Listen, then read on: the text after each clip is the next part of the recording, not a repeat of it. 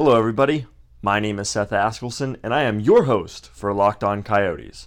Now, Locked On Coyotes is a brand new podcast on the Locked On Podcast Network, which brings you your team every day. And that's exactly what I want to do. I want to bring you excellent Arizona Coyotes coverage every day of the week, uh, this season and beyond.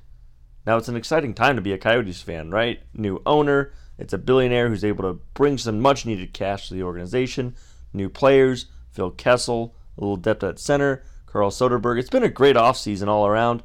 Uh, draft picks finally coming to fruition, something we haven't seen with this franchise in a while, but looks like Barrett Hayton might be on the verge of making the roster, and it's just a great time to be a Coyotes fan. If you haven't jumped on the bandwagon, if you haven't really seen this team play, it's an exciting team. Sure, they didn't score the goals they really needed, but adding Phil Kessel is really going to bring a boost, and I think getting over the injury bug this year as well is really going to help, and, and having everybody back for more than two games at a time is really going to get that chemistry going offensively. And even though uh, on the goaltending side, Antti Raanta is hurt to start the season again, Darcy Kuemper really emerged, and uh, it's good to know that you have a reliable piece in net. That's something that the Coyotes have also really been missing. I mean, it's been missing a lot of things uh, as an organization, but pieces are starting to fall into place. GM John Chayka doing a great job, and head coach Rick Tocchet really able to start to put everything together and, and bring success back. Uh, the Coyotes, it's been eight years since they've made the playoffs, and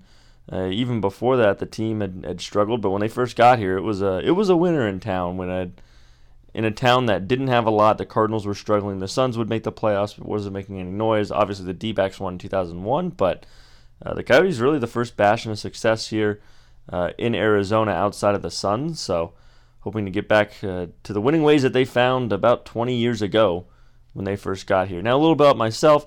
I'm a recent Arizona State University grad, graduated from the Cronkite School of Journalism, so been able to cover teams like the Coyotes, ASU hockey, and hockey really booming in Arizona. I grew up playing. It was uh, one of the rare things people used to always, wouldn't necessarily say tease me, but they'd always ask, "Oh, you grew up in Arizona? Why did you play hockey?" Well, grew up around the Coyotes, loved the team, and obviously not talented enough to play at uh, any other higher level as I got older, but uh, ho- hopefully talented enough to bring you the coverage of the team. So uh, I look forward to it, and and you can tune in every day. We'll have one Monday through Friday, and I'll be bringing on a plethora of guests as uh, really just staying connected in the hockey media community here in Arizona. And uh, we really hope that you're able to tune in. We're launching September 30th. It's a brand new uh, channel, it's the NHL channel. So, Locked On podcast covering everything NBA, NFL, MLB, college sports, and now finally the National Hockey League. We're starting just in time. It's opening week. Who isn't excited? So, we hope you tune in. Once again, you can follow me on Twitter at saskelson96. Once again, that is at S A S K E L S O N 96. So I hope you're able to tune in. Uh, we'll be here all season long, hopefully beyond, hopefully for the next 20 years as uh, the team continues to grow in Arizona.